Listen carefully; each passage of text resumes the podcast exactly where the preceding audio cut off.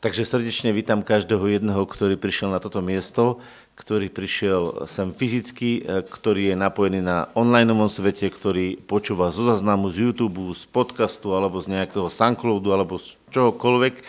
Každý den nech je požehnaný a každý jeden nech naozaj môže si z tohto slova zobrať niečo pre seba, pretože budeme dneska znova rozmýšľať nad Božím slovom, nad tým, čo je napísané v Biblii, pretože táto kniha e, je už niekoľko tisíc rokov stará, ale pravda nezostarne. Skutočnosť, ktorá je duchovná, sa nemení, lebo Boh je ten istý včera, dnes a bude až na veky. Pretože Ježiš povedal, že eh, jednoducho On je väčší Boh.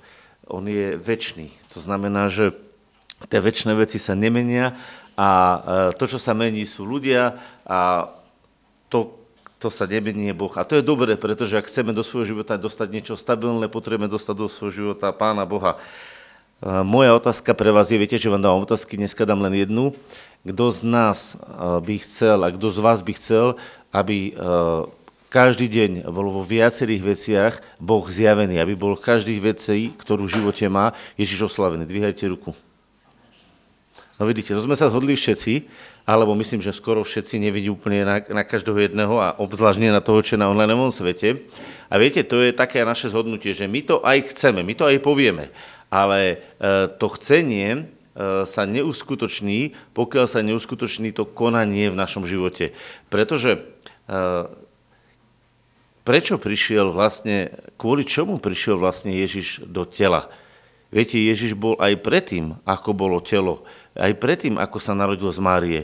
On je väčší Boží syn a on bol aj predtým. Tak pr- kvôli čomu on vlastne prišiel do tela? No pretože Boh chcel ukázať, čo? Čo myslíte, čo chcel Boh ukázať? Božiu slavu jeden povedal ďalej.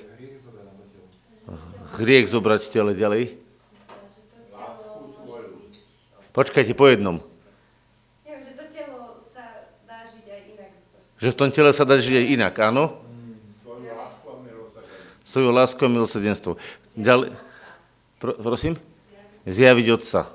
No poďte ešte, skúste. Ty nehovorím, že jedna... Že má k ľuďom bližšie, než si myslíme. Že má k ľuďom bližšie. Že sa vie stotočniť človekom oslaviť sa v tele. Čiže vidíte, ja to tu opakujem, lebo nie všetci by počuli aj na tej nahrávke, čo vy hovoríte. Takže vidíte, tých názorov, tých myšlienok je veľmi veľa a ja ani teraz nepoviem, že ktorá je dobrá, ktorá je zlá, lebo nejde o to, že ktorá je dobrá, ktorá je zlá. Ide o to, že každá tá vec, ktorú si povedal, je tvojim poznaním, ako ty vnímaš Ježiša. A to čo, to, čo ja vnímam v, v, práve v tom mieste, kde budem čítať, budeme čítať z listu Kološanom, chcem otvoriť teraz druhú kapitolu a tu je napísaná takáto vec. A Pavol hovorí, druhá kapitola od prvého verša, a tam je také zvláštne, zvláštne slovo, ktoré vysvetľuje to, čo ste hovorili. Možno si tam nájdete aj to, čo ste teraz povedali. A potom budem čítať to, čo som chcel pôvodne. Tu je napísané v, druhom, eh, v druhom, eh, druhej kapitole listu Kološanom, je napísané od prvého verša. Lebo chcem, aby ste vedeli, aký veľký boj mám za vás, za takých, ktorí sú v Laodicei a za všetkých, ktorí nevideli moje tvary v tele. A teraz, aký boj, v čom? To nebola vojna, že by niekoho osočoval, ale práve naopak. Aby boli potešené ich srdcia, spojených v jedno v láske. A to cieľom všetkého bohatstva, plnosti rozumu, cieľom pravého poznania, tajomstva Boha a Otca a Krista. Počúvajte, pravého poznania tajomstva Boha a Otca a Krista. To je veľmi zvláštna vec, eh, to je veľmi zvláštna vec. Tajomstvo Boha, kto je to vlastne Boh, a tajomstvo Otca a Krista. Je to také zvláštna kombinácia, neviem, či ste to niekedy všimli. Boh, Otec, Kristus, v ktorom sú skryté všetky poklady múdrosti a známostí, ale to hovorím, aby vás nikto neoklamal falošnými dôvodmi a pravdepodobnou rečou, e, lebo ak som aj telom neprítomný, ale som duchom, e, e, som duchom s vami, radujúca vidiať váš poriadok a pevnosť vašej viery v Krista, a tak tedy, ako ste prijali Krista Ježiša Pána, tak v ňom chodte, zakorenení v ňom a budovaní v ňom a upevňovaní vo viere, ako ste naučení, hodňujúcne ďakovaním. Hľadte, aby vás niekto nezajal v lúpež filozofiou a prázdnym zvodom, učiac podľa podania ľudí, podľa živlov sveta, nie podľa Krista. To znamená, on vlastne tu hovorí, že, že niektorí ľudia vlastne si to berú tak na ľahkú váhu, že proste berú Ježiša tak pomimo, majú svoje myslenie, svoje videnie, svoj svet a majú e, Ježiša len tak pomimo. E, čiže neučia podľa Krista, podľa Božieho zjavenia, ale podľa toho, ako im to príde. A teraz, lebo v ňom prebýva všetká plnosť božstva telesne a ste v ňom naplnení, ktorý je hlavou každého kniežerstva a každej vrchnosti. A tu je ten kľúčový verš. Lebo v ňom prebýva všetká plnosť božstva telesne. To znamená, Boh sa zjavuje v tele. Boh preniká každú oblasť ľudského tela v živote Ježiša a naplňuje ho sám sebou. To znamená, tá oblasť, do ktorej Boh vstúpi, dostáva najvyššiu hodnotu ako keby som vám to povedal takto. Predstavte si normálnu košelu, hej, takúto obyčajnú košelu, ako ja mám. Hej, a teraz si zoberte, že keby ste zobrali takú, ne, takú tenučku zlatú alebo nejakú platinovú, záleží, čo je pre koho hodnotnejšie, lebo niekedy platina má vyššiu hodnotu ako zlato, ale zlato je tak dané. A teraz ste zobrali takú zlatú niť a začali ste tú košelu tou zlatou niťou predkávať. Tak tá košela dostáva hodnotu kvôli tomu zlatu, ktorý mu predkávate a keď sa s tým zlatom vyšujú nejaké ornamenty a krásne, tak tá košela, ktorá bola z obyčajnej látky, dostala obrovskú hodnotu kvôli tomu, že tým zlatým sa predkala a vytvorili sa v nej nejaké ornamenty. Takže bola tam e, vzácná vec daná umeleckým spôsobom vložená. A viete si predstaviť, že takáto košela, keď bola kompletne predkaná zlatými niťami a boli v nej vyšité nádherné vzory a do toho boli včlenené krásne diamanty alebo nejaké drahé kamene a bolo to do tej košele vložené, tak obyčajná košela za niekoľko eur by mohla stať niekoľko miliónov. Prečo? Pretože tá hodnota bola do nej vtkaná umelcom, ktorý ju tam vtkal. A to je vlastne, to, čo ste vy dneska rozprávali, že toto je vlastne to, čo Boh sa rozhodol urobiť. Že vlastne sa rozhodol, že Ježiša postaví ako človeka, do ktorého on sám sa svojim e, cítením, vnímaním, e, prejavom zmestí a bude sa manifestovať. A preto ľudia, keď sa stretli s Ježišom, tak vlastne sa stretli s obrazom Boha aký Boh je. A toto je vlastne to, prečo tu je to napísané. Pozrite sa. Aby ste vedeli, že znova to prečítam. 9. verš. Daj ten 9. verš na tú stenu, 9. verš 2. kapitoly. A môžeme to prečítať spolu nahlas, dobre? Čítame spoločne. Lebo v ňom prebýva všetká plnosť božstva telesne. Bodka. Aká, aká plnosť božstva? Dokážeme vlastne porozumieť, že Boh, ktorý je duchom neobmedzeným, obrovským, sa rozhodol celý vo svojej kráse a celý vo svojej sile vložiť do Ježiša? Preto, aby sme ho my mohli porozumieť a pochopiť. Kto si raz povedal, to som počul taký príklad, to som, a veľmi sa mi to páčilo, a niekedy sa na to dívam, že ehm, viete, že mravci stavajú veľké mraveniska ehm, pod zemou alebo nad zemou, záleží, aký je to druh mravcov.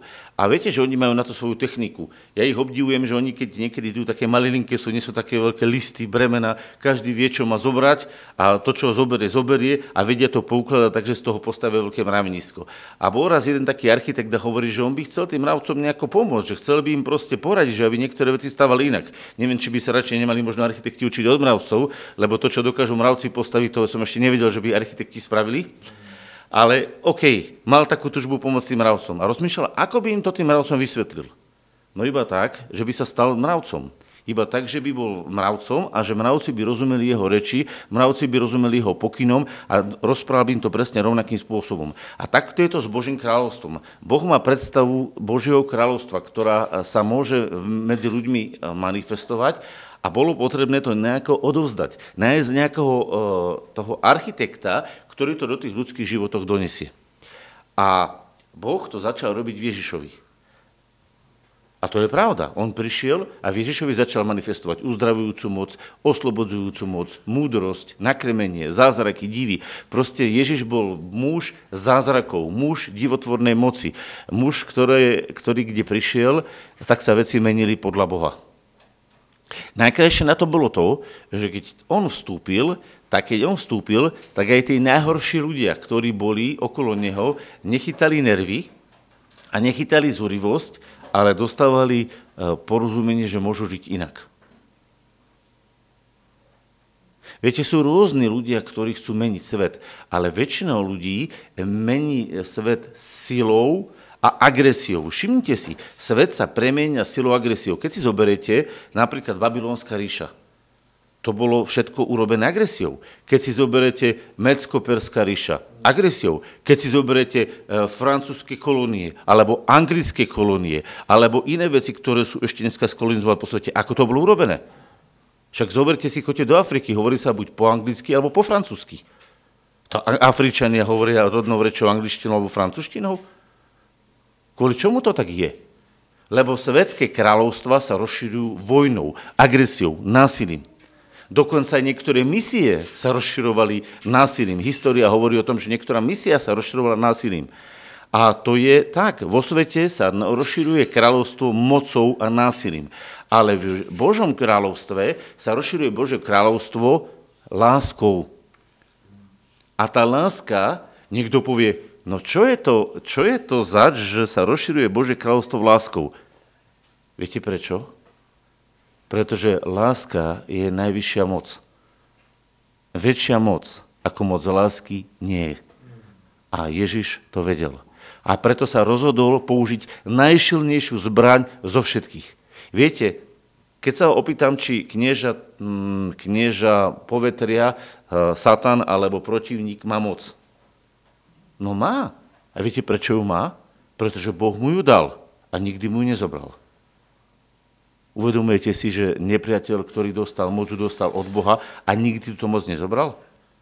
A čo teda nepriateľovi chýba, ak má moc? Viete, čo mu chýba? No skúste mi odpovedať, čo nepriateľovi chýba. On má moc. On má obrovskú moc, ktorú dostal od Boha a používajú, dokáže ľudí ovplyvniť, dokáže manipulovať, dokáže normálne zmanipulovať celé ma- masy. Keď sa pozriete do Efezu, tak dokázal cez ľudí a cez myšlienky, ktoré im ponúkol, že prídu o zárobok, zmanipulovať v Efeze celé masy. A ľudia dve hodiny kričili, jak pometení, že veľká je bohyňa Diana Efezanov a, a my tu máme svojho Boha a, a, a boli jak sfanatizovaní.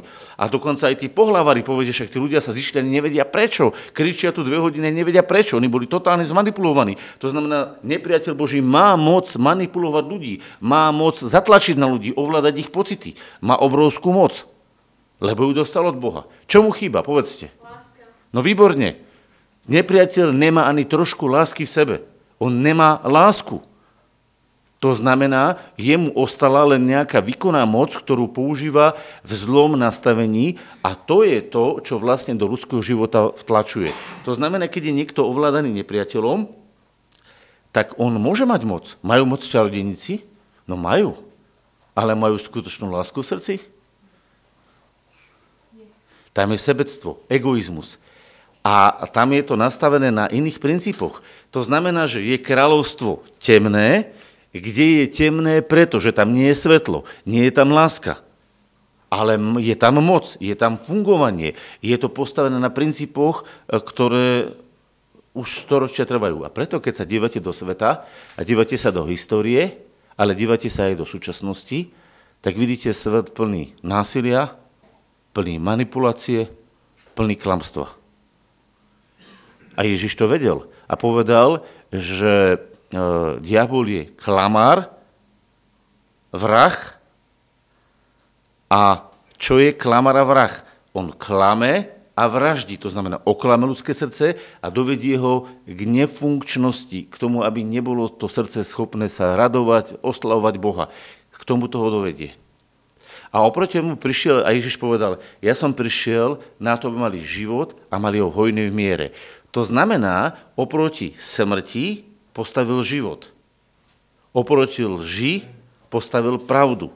A my vlastne potrebujeme vedieť v živote, že, že pravda a láska je rovnako reálna ako lož a smrť.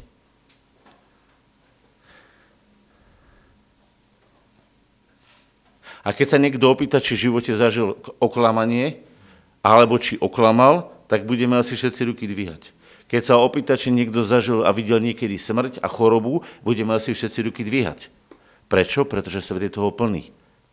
A keď niekto uh, chce porozumieť, ako je to v Bohu a nájsť, ako je to v Bohu, potrebuje sa otočiť smerom k Ježišovi, aby našiel u Ježiša obraz neviditeľného Boha. Ten architekt toho nebeského kráľovstva musel prísť a zjaviť nám to. A čo v živote Ježiša vidíte? Kde prišiel? Prišlo uzdravenie. Kde prišiel? Prišiel život. Kde prišiel? Prišlo nakrmenie, prišlo pozbudenie. Ľudia dostávali novú nádej, dostávali novú cestu. Lebo sme tu čítali, už to vypolo, môžeš tam vrátiť, on je osoba, a počúvate to zvláštne slovo, 9. verš, lebo v ňom prebývala? Povedz to ešte raz. Kedy je to v ňom? Viete, aký je to čas? Teraz. V tejto chvíli v ňom prebýva všetká plnosť božstva telesne.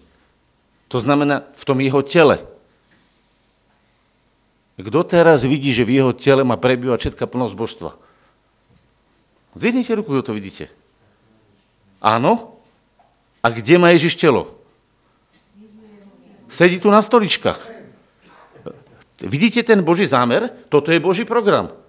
A čo urobia ľudia? Čo robí náboženstvo? Náboženstvo bude riešiť, uh, bude riešiť um, či ťa Boh príjme, alebo ťa nepríjme. Či ťa Boh má rád, alebo ťa nemá rád. Či ťa Boh žehná, alebo ťa nežehná. Náboženstvo bude riešiť takéto veci. Viete prečo? Pretože to je silná manipulácia. Každý chce byť požehnaný, každý chce byť naplnený, každý chce žiť šťastný život a každý to chce a cíti, že v jeho živote sa nachádza hriech, že v jeho živote sa nachádzajú zlé veci.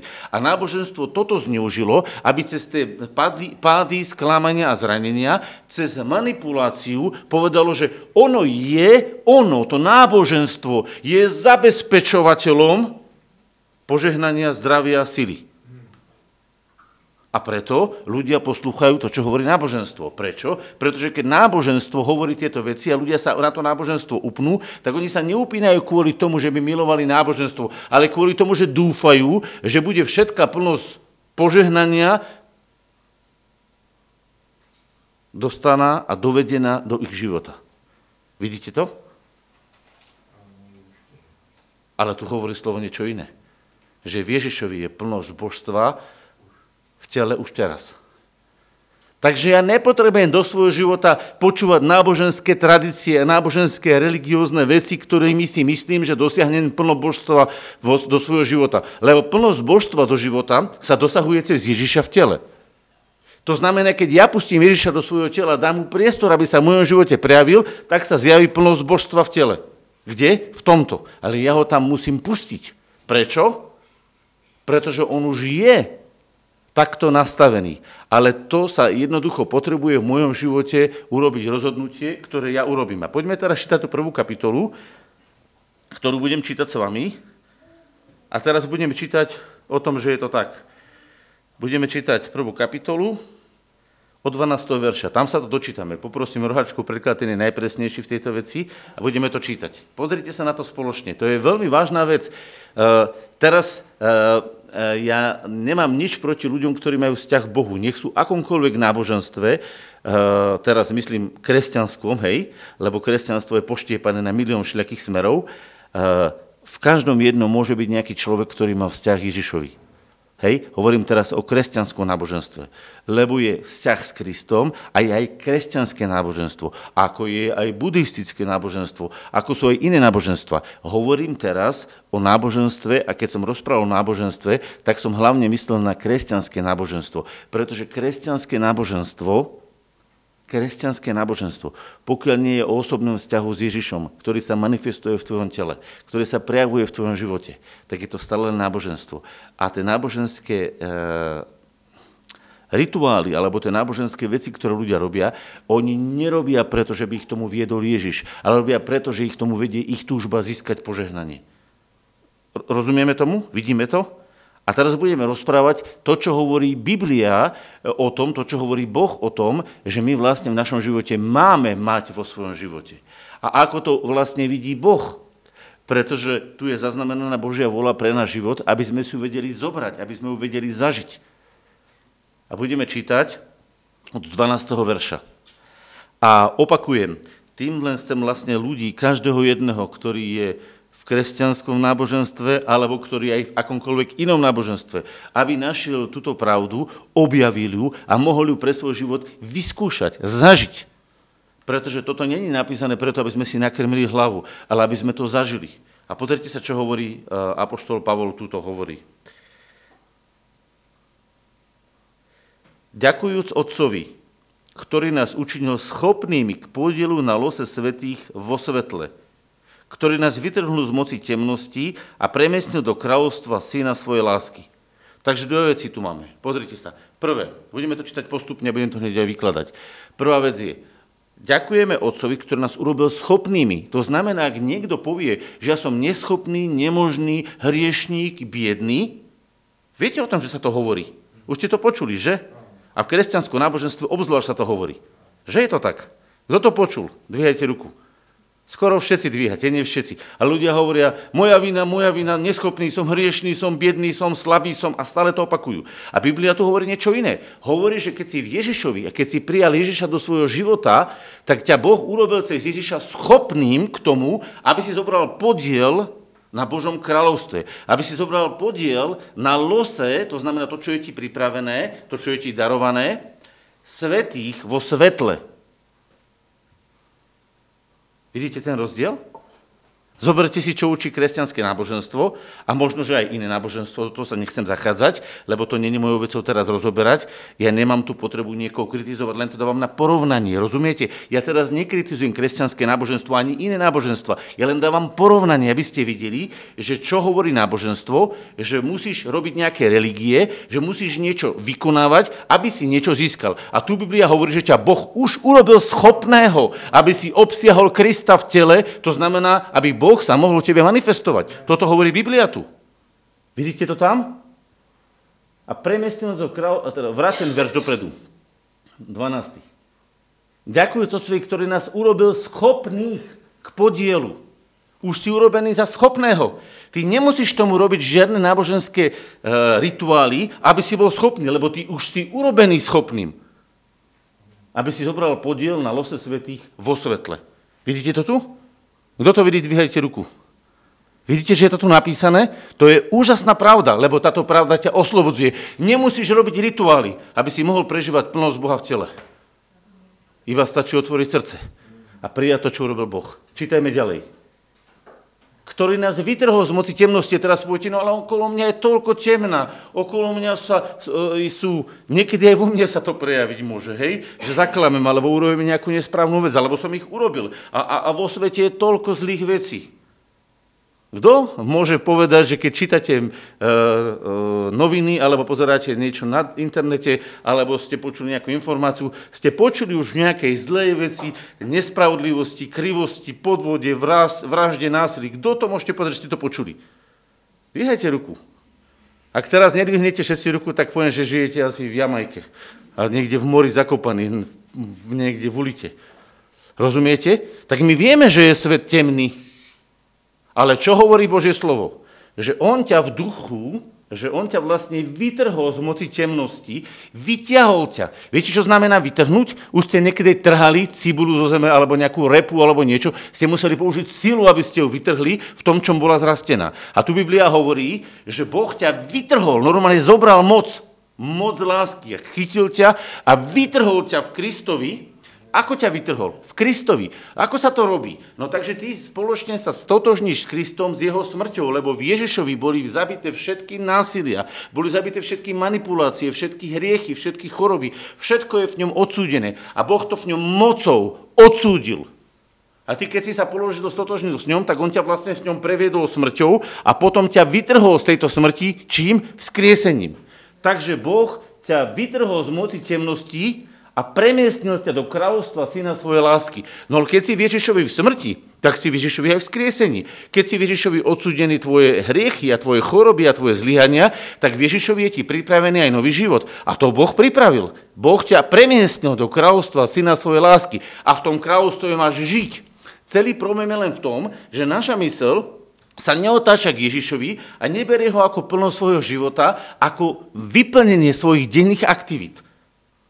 Ale jedna podľa starého spôsobu myslenia a naplňa svoje aktivity životom, ktorý nepúšťa Boží život do tých aktivít. Lebo čo urobil Boh? Boh už ťa premiestnil do kráľovstva syna svojej lásky. A teraz niekto povie, no poďme ďalej. No ale však ja ešte spadnem alebo niečo. Čo tu čítame ďalej? Počúvajte. V ktorom máme vykúpenie cez jeho krv, odpustenie hriechov. Už ho máme. Nie, že ho budeš mať. Boh ti v Kristovi odpúšťa všetky hriechy. A keď vyznávaš nejaký hriech, tak ho nevyznávaš kvôli tomu, že by Boh o ňom nevedel a teraz ho Boh u teba objavil. Ale pretože ty si ho objavil a máš možnosť povedať vedome, ja už toto nechcem, koniec tým, chcem niečo iné. Chcem Božie kráľovstvo syna jeho lásky. Rozumiete, že my vlastne vymeniame kráľovstvo temnosti, v našom živote a vyhadzujeme ho vedome zo svojho života, aby kráľovstvo syna lásky preniklo tvoj a môj život, aby kráľovstvo syna Božieho, kráľovstvo lásky naplnilo naše životy?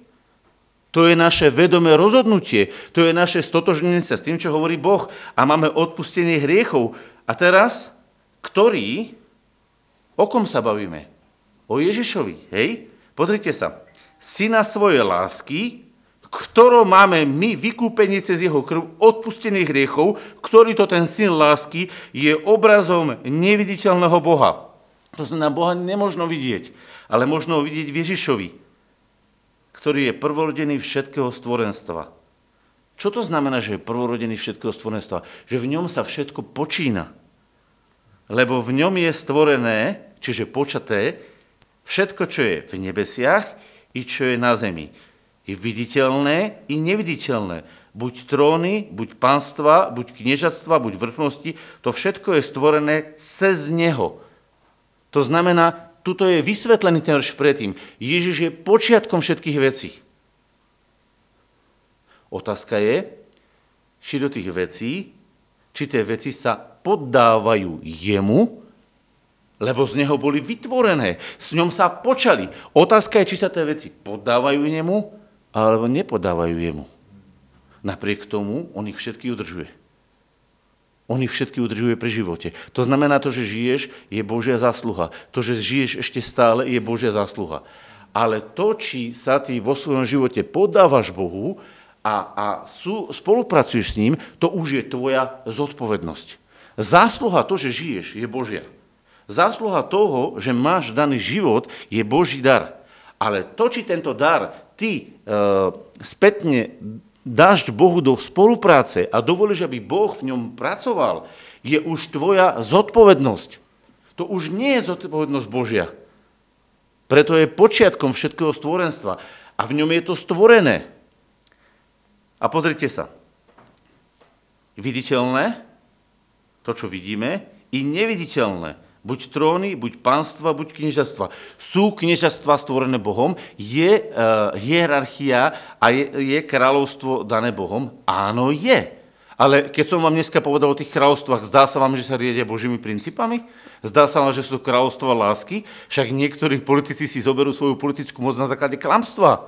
Niektorí kráľovia si zoberú svoje kráľovstvo na základe vojny. Zdá sa vám, že je to kráľovstvo lásky? No nie je. A sú kráľovstva stvorené z neho? No sú. Je autorita daná? Je autorita daná Bohom. Otázka je, či tá autorita používa svoju autoritu na udržovanie poriadku alebo zneužíva tú autoritu. Vidíte to? Je kráľovstvo dané od Boha? Je. Ale naozaj, keď sa pozrite, či kráľovstva tohto sveta e, sú, vlá, sú ovládané Bohom, a zistíte, že sú ovládané hriechom a temnosťou. A prečo? Pretože sa nechcú podriadiť Bohu. A preto raz Boh všetko podriadí Ježišovi. Raz to urobí v plnosti. Ale zatiaľ má jedno miesto, kde to robí a kde pracuje a robí to na základe lásky. A to miesto je v tvojom a v mojom srdci. U teba, u mňa. Tuto robí Boh teraz. A poďme si to dočítať ďalej. čo je v nebesiach i čo je na zemi, viditeľné i neviditeľné, buď tróny, buď pánstva, buď kniežectva, buď vrchnosti, to všetko je stvorené cez Neho. A teraz počúvajte, toto je to, čo smerujem. A cieľom Neho, to znamená, ono je to stvorené cez Neho a má to aj svoj zámer. Cieľom Neho. Otázka je, či s týmto cieľom som ja stotožnený. Rozumieme? To znamená, Boh vytvoril všetko cez Neho. Boh daroval všetkému život. Boh daroval všetkému existenciu a vytvoril to pre samého seba, aby to všetko bolo ukončené, zamerané a zacielené na Ježiša. A toto je vlastne to, o čo sa tu hrá v tomto našom živote. Či v našom živote všetky veci zacielíme na Ježiša. A či všetky veci spolu e, zameriame, že aby bol cieľ v nich Ježiš. To znamená e, vzťah e, s môjim priateľom. Cieľ má byť Ježiš Vzťah s mojou prírodnou zahradkou. Cieľ má byť Ježiš. Vzťah s mojou peňaženkou. Cieľ má byť Ježiš. Vzťah s čímkoľvek, čo mám, cieľ má byť Ježiš. Vtedy to, čo bolo stvorené, nadobúda správny cieľ, lebo je tu napísané, že je to stvorené cieľom Neho. Vidíte to tam? Cieľom Neho. Hovoríme o Ježišovi. To je Boží zámer. A tuto sa teraz hrá o to, že či my vedome veci podriadujeme Ježišovi, alebo nie. Ak ich nepodriadujeme, ak ich nepodávame Ježišovi, ak sa nezameriavame ako cieľ na Neho, no tak potom sa nemôžeme čudovať, že kráľovstvo temnosti ovplyvňuje náš život a že zasahuje do nášho života a spôsobuje nám bolesti, spôsobuje nám trápenia a že my sa v tých trápeniach topíme. Pretože my vedome potrebujeme e, sa podriadiť tomu stvoriteľskému zámeru, ktoré je, všetko je stvorené cez Neho a cieľom Neho.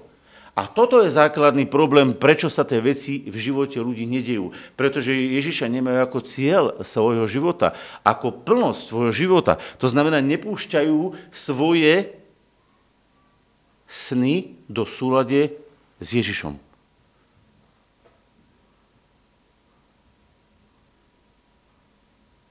A teraz vám poviem, čo ľuďom bráni. A ľuďom bráni jedna vec.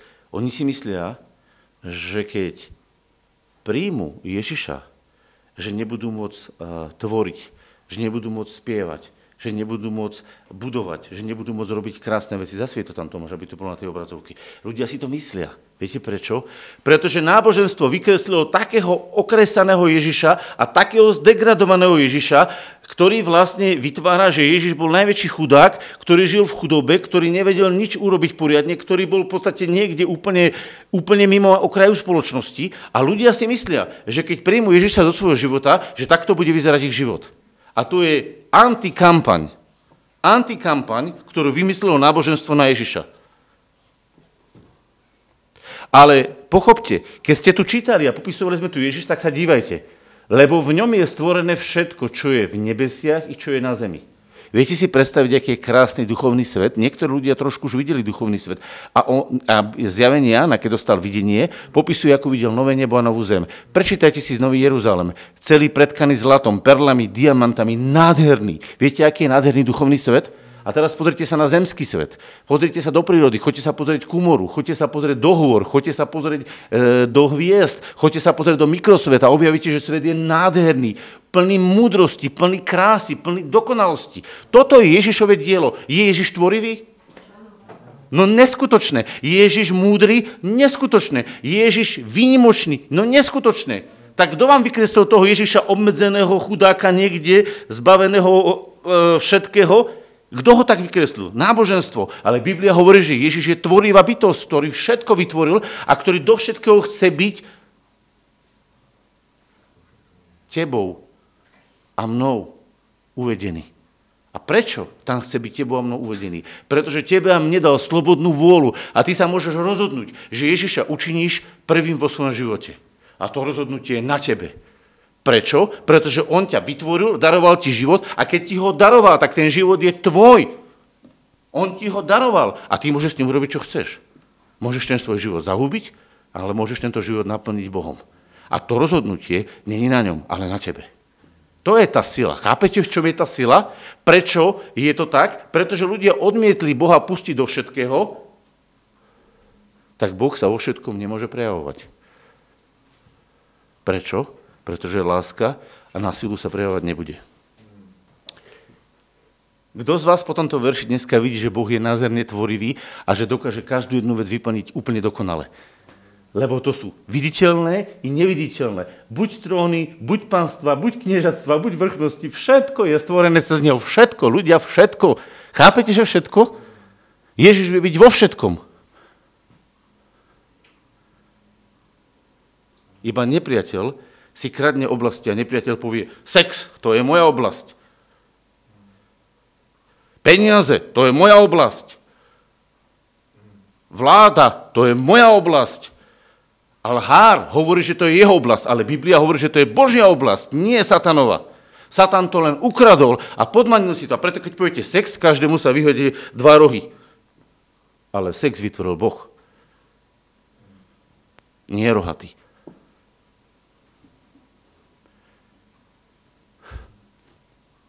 Keďže sme to pochopili, čítame ďalej cieľom neho. A teraz čítajte, pozrite sa. A teraz 17. verš. A on je predov všetkým a všetko v ňom povstalo a stojí. To znamená, on to udržuje. Dokonca ani tvoje orgány by nefungovali, keď bola neviditeľná moc Božia. Nebola, všetko povolala k životu. On to všetko udržuje. A on je predovšetkým a všetko v ňom povstalo a stojí. On je hlavou tela církvy. On je hlavou tela církvy, ktorý je počiatkom prvorodeným z mŕtvych, aby on mal vo všetkom, aby on bol vo všetkom prvý. A tu vidíme cieľ. Tu vidíme Boží zámer. Je Ježiš vo všetkom v tvojom živote prvý?